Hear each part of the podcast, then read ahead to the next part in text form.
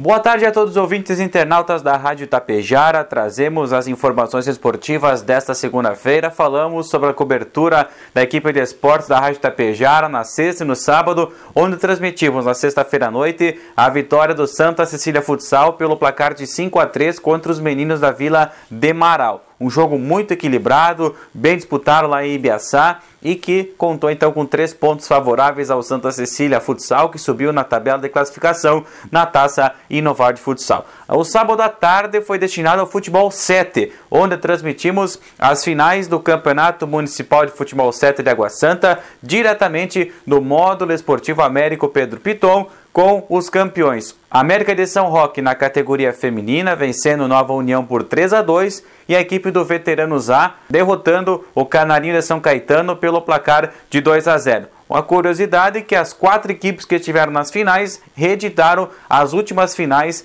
que ocorreram em 2019 lá de Água Santa. E no sábado à noite, o empate amargo do Tapejara Futsal contra a equipe do Novo Barreiro. Iniciando a segunda fase do Gauchão Série B, a equipe tapejarense em duas oportunidades esteve à frente do placar, porém cedeu o empate para a boa, forte e experiente equipe do Novo Barreiro. O próximo compromisso do Tapejara é sábado que vem, aqui em Tapejara, contra a SF de Serafina Corrêa, que venceu na primeira rodada da segunda fase por 5 a 1 a equipe de São José do Inhacorá. O Grêmio também teve um empate amargurado ontem à tarde na Arena, saiu perdendo, conseguiu a virada, porém deixou a equipe cruzeirense empatar a partida, então placar de 2 a 2 entre Grêmio e Cruzeiro.